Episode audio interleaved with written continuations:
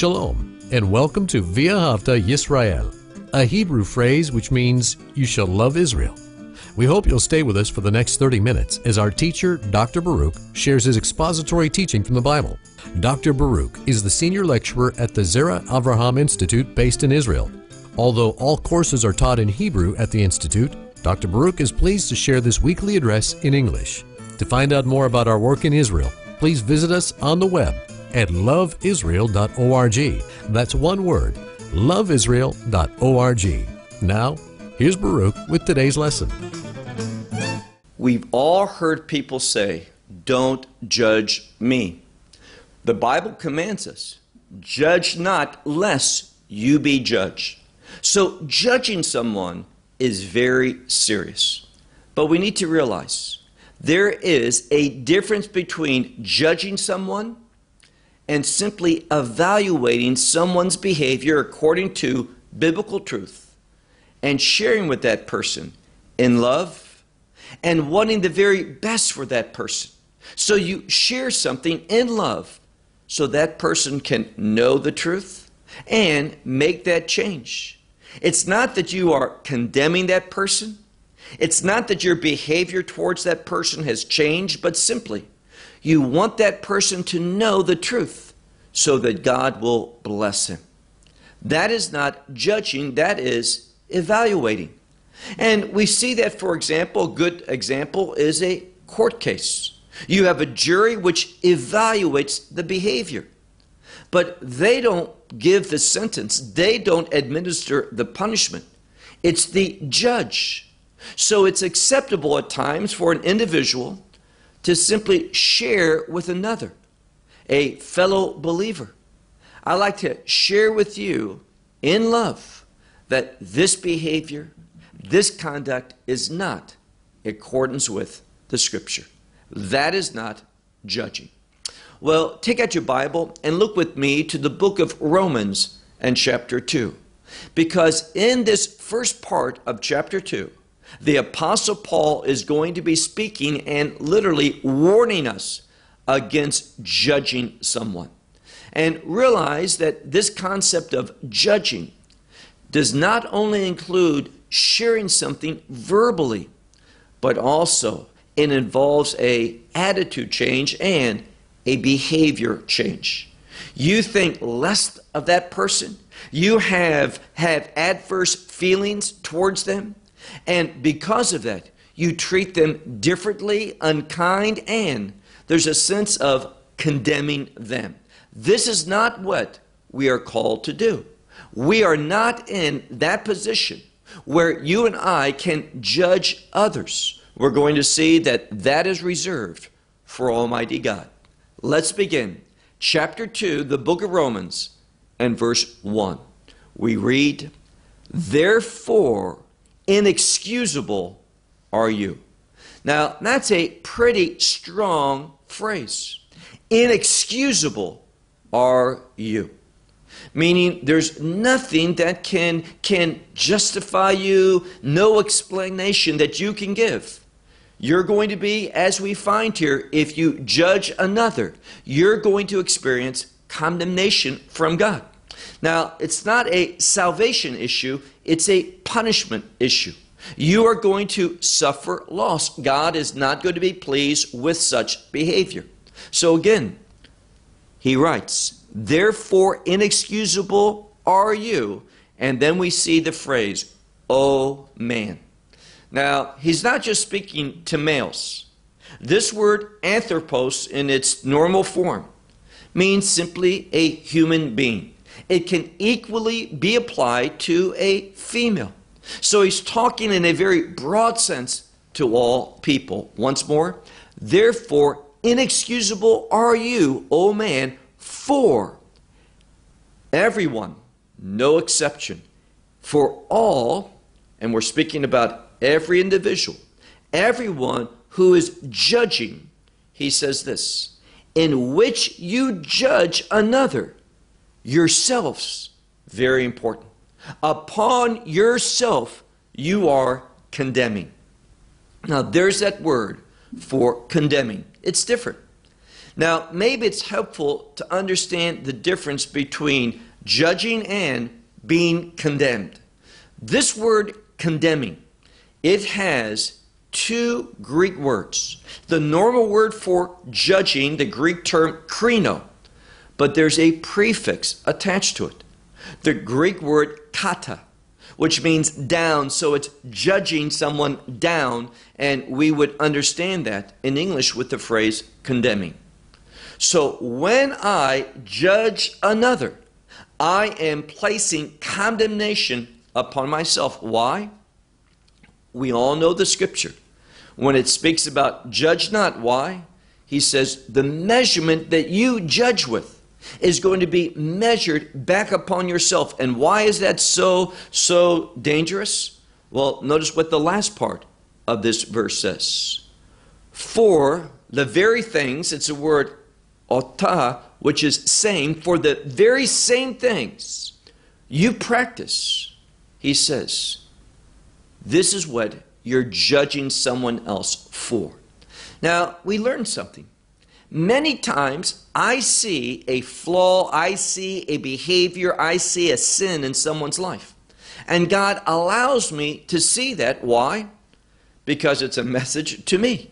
I look and say, that's not a proper thing to do. That's not someone behaving nicely. And then if you pray about it, you learn something. You know, I sometimes do that same thing. Oftentimes, God shows you sin in someone else's life as a way of condemning not each person, but rather as a way of speaking words to you in order that you see that and realize I'm guilty of that same thing. This is a message unto me. I need to change. I need to cut that out. I need to repent.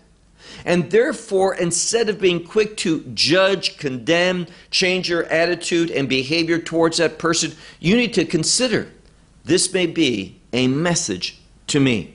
Now look at verse 2. He says, But we know, that word but, in contrast to someone judging and how unequipped we are for judging. We just don't make good judges. Why is that? He says, But we know that the judgment of God is according to truth. God knows all things. I don't. And many times I will bring baggage, I will bring things in my life, and those things will influence me in my behavior, my thoughts, my attitudes, to, attitudes towards someone else. So we need to be careful. And that's why it says, only God, we know this. We know that only God, He's able because He knows all things and He judge, judges. It says, the judgment of God is according to the truth upon those that such things are practicing. Now, there's a disagreement here among some whether we're talking about God's judgment against those practicing those things, meaning God's going to deal with that. Or if it's speaking about me who is judging someone else, if I'm behaving in this way, we know that the true God, He is going to, to place judgment according to truth because of what I'm practicing, this condemnation, this, this behavior change, attitude change towards someone else, when in actuality, I'm the one as well that needs to repent verse, verse 3. He says, But you consider this, O man, the one who is judging and judging people who are practicing such things, and, and here's the key, and doing the same things, meaning you. The one who is judging, the one who is condemning, the one who is behaving unkind towards someone else. And he says, the same very things you are doing. He says, Do you think, and he wants us to consider something, he says, that you will escape the judgment of God? And the answer is obviously, no, you won't. So be very careful When you see someone who is behaving wrongly, don't judge them. Don't have a negative attitudes towards them, but rather in love and compassion, wanting the very best for that person, praying for that person first, then softly, kindly approach them. And, and if you evaluate yourself properly, you might say, you know, I'm guilty of those same things. And it doesn't uh, produce good fruit in my life. And I'd like to, in love, share with you the danger of this. But here again, we don't change our behavior towards that person. That is something that we're not called to do. So it's a warning here. He says, if we condemn, don't think that you're going to escape the judgment of God. Now, let's talk about God who judges according to the truth. Look now to verse 4. He says, Or, and this just shows the difference between how you and I can judge and how God does. He says, Or the richness of the, his kindness. Now, that's a wonderful phrase. The richness of his kindness. See, we struggle with this concept of true kindness, what that biblical word means to be kind. It's something that we're called to do, it's what the Holy Spirit will lead us to do, but we struggle with that in the flesh, in this body. But God is, is rich in that. So it says, the richness of his kindness, and, and then we have a word, it means to delay something believe some of the old English translation will use the word forbearance. It simply means to put up with, to, to not respond immediately. So there's a delay, and also, we all know this next word. It's the word for being patient. It's a word for, for drawing out something slowly. So we can think of it one way that this word is, is used in, in non biblical Greek is this way someone who has a sword and he's getting ready, there's a conflict coming, and he begins very slowly to take out his sword. Why? He wants not really to fight, so he does this slowly as a sign for someone to see what's going to happen. God does this same thing, and we see and use the word patience. So there's a delay, and, and there's patience. And notice something. When we, we are quick to judge, it's because we, notice what he says, because we think little of. Believe some Bibles will use the term we despise. Is in the second person. You despise, and the implication is the forbearance and the patience. Not knowing, and literally can mean against knowing, that the kindness of God. This kindness of God has a purpose to it. It produces something. And notice what it says not knowing that the kindness of God for repentance you to lead. Now, it says here, God's forbearance, His kindness, His patience has a purpose. It is to lead an individual to repentance. So God is, is slow to anger. He is long suffering. He has patience. He delays that punishment that one should have. Why? Because God does not God does not delight in punishment. God will hold back his punishment, delay it. He will act slowly in order for us to fall under conviction and to repent so the punishment of God, his judgment, we do not receive. Now, here again, this is not speaking about, in this context, a salvation point of view. Meaning simply this this is not speaking about salvation. Now, we know in a similar way, God is patient, waiting for us to repent and receive His grace, receive that gospel, so we do not experience eternal condemnation, the wrath of God. But this is also speaking about perhaps a fellow believer. And we, sometimes, we need time. We can utilize, we should, in order that we repent and we don't experience punishment in this world.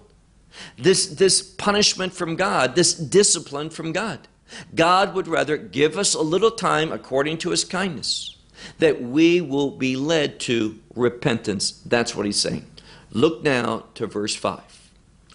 But according to your, and he's speaking about your heart, but not just any heart. It says, but according to the, the hardness and unrepentant heart of yours. So he's warning those who are quick to judge, usually, are individuals that have a hard heart and also unrepentant heart. And what do they do? Well, if you're quick to judge, if you don't have that patience, that kindness, if you're not wanting the best for someone, it's because that you are doing something that in the end, he says, that is going to be storing up for yourself what? Wrath in the day of wrath. Now, this is someone who does not know mercy. Here's the key. We who have received mercy through Messiah Yeshua, we should be very merciful. We who have received the grace of God need to extend the grace of God to others. To be slow in, in condemning and judging. That's not our role. So we should, should endure and stay away from those things because they belong to God. So he warns us here. Look again, he says,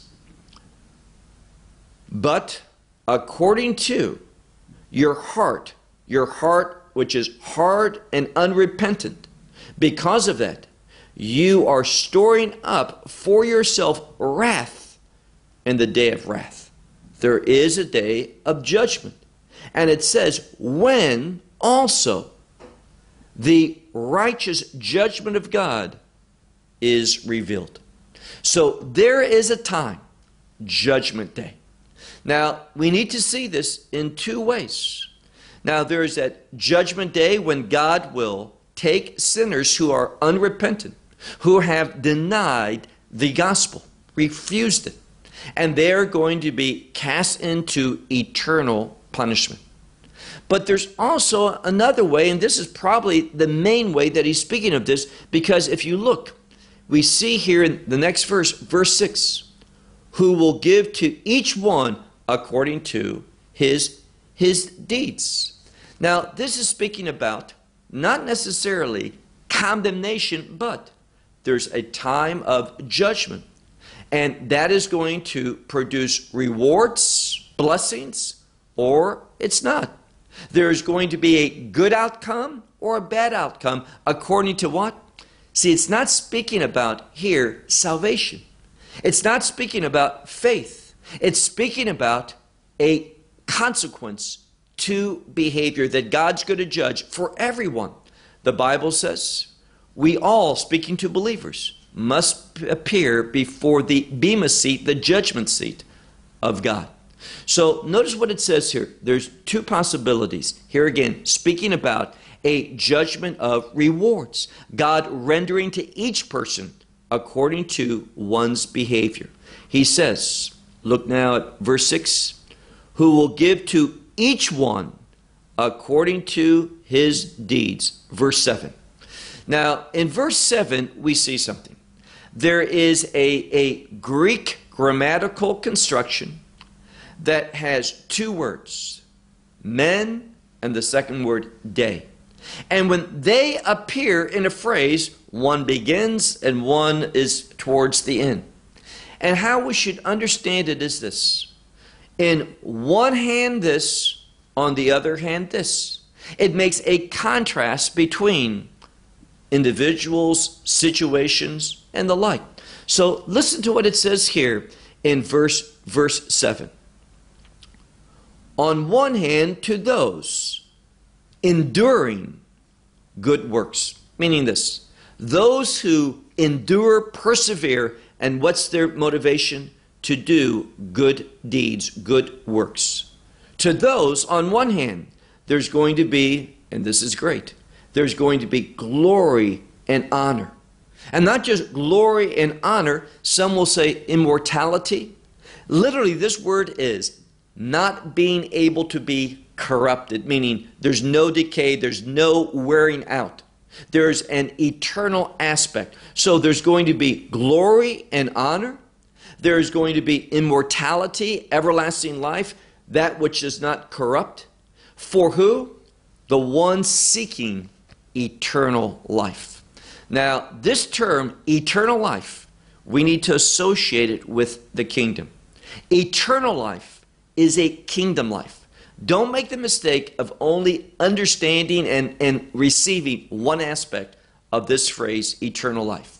Too often people hear eternal life and they just think life without end. That's true. That's one part of it, but it's a secondary part. The primary part of this concept of eternal life is speaking about a quality, a character of life, a life which is distinctly related to the kingdom of God.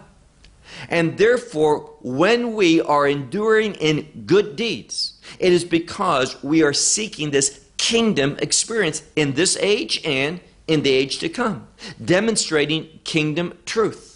So he says, on one hand, there's going to be glory and honor for those who are enduring in good deeds. They're not going to be corrupted. They are seeking kingdom life, eternal life. Verse 8. But, and this is on the other hands, to the ones who are, are selfish in their, their intent, meaning they're not practicing Torah truth. What's the Torah truth? Love your neighbor as yourself. They're not behaving in this way. They're not concerned about others' well being. They're not motivated about blessing others. But it says they have a self interest. And what else do they do? They are disobedient to the truth. Here's the problem they're not interested in the truth of God. So those individuals, look again, verse 8, to the ones who are selfish in their intent and disobedient to the truth, but, and now we have the other, they are obeying unrighteousness. Now, one of the things that I've seen in some translations, it's the same word. For being disobedient, some will say, and are persuaded by unrighteousness. This word means you may be persuaded, but it has to do with a behavior outcome. And the best way, it's the same word, most Bibles translate it two different ways. Within this, we ought not. It's the same word, peitho, and it means, look again, they are, are of their own interests and they're disobeying the truth, but they are obeying unrighteousness. And what are they going to receive? Well, in contrast to the one who receives glory and honor and, and being in a state that is incorruptible, having immortality, these individuals are going to experience anger and wrath. Keep reading verse 9. Persecution, literally, this word is tribulation and distress upon the soul of every man who is doing what? And he has an expression. Those who are working out, that is, producing, producing evil. And this is true whether you be a Jewish individual first to the Jew and also to the Greek, meaning Gentile. Now, we're going to see in an undeniable way God is not a respecter of persons, which means this He doesn't have favorites. He doesn't say, well, to you I'm going to behave one way, but to someone else I'm going to behave another way simply because I choose to do so. This is not a proper way of understanding the sovereignty of God whatsoever. God, as we're going to see in a moment, God does not show favoritism. There is no, as the scripture says, as we round, wrap up, there is no partiality. Notice what the scripture says. To those who are practicing evil, whether they be Jewish or Gentile. They're going to experience anger of God, the wrath of God, the tribulation from God, and distress. It's going to come upon all those who are practicing evil. But, now look at verse 10. In verse 10, we have a contrast. But it says, Glory and honor and peace to all those who are working, not evil, but working good. Now, remember something. In the scripture, we see that the word evil is against the will of God. That's what evil is, that which is against God's will. And the concept of good means in accordance with God's will. So, the motivation of this whole passage is that we should be individuals that want to do that which is good, meaning we want to submit to the will of God. That's what spiritual maturity is all about. And then he says, look now to, to verse, verse 10, the, the last part. He says, Glory and honor and peace. I love that concept. Peace to all the ones who are working good, Jewish first, and also to the Greek. For, now let's wrap up. Look at the last verse, verse 11. For there is not partiality, literally, from God. God is never partial. God has his standards, and they're the standards for not just Jewish people, but his standards are for humanity. It is not an accident, it is not a coincidence that God addresses here the term, oh man. A very broad term and as I said, it can simply mean a human being. This message is for all people. And we need to realize that we're not called to judge. There's one judge, and that is Messiah. The Bible clearly says that God the Father has given all judgment to the Son. He who is full of grace and kindness, he who does all things according to the truth, he will judge and this one who laid down his life for us. What a wonderful plan that God has. And when we submit to it and we walk in truth, we're going to produce good works and we're going to know the glory and the honor and the peace, those wonderful things that God wants to bestow upon his faithful servants. Well, I'll close with that. Until next week, shalom from Israel. Well, we hope you will benefit from today's message and share it with others. Please plan to join us each week at this time and on this channel for our broadcast of loveisrael.org. Again, to find out more about us, please visit our website, loveisrael.org. There you will find articles and numerous other lectures by Baruch. These teachings are in video form. May download them or watch them in streaming video.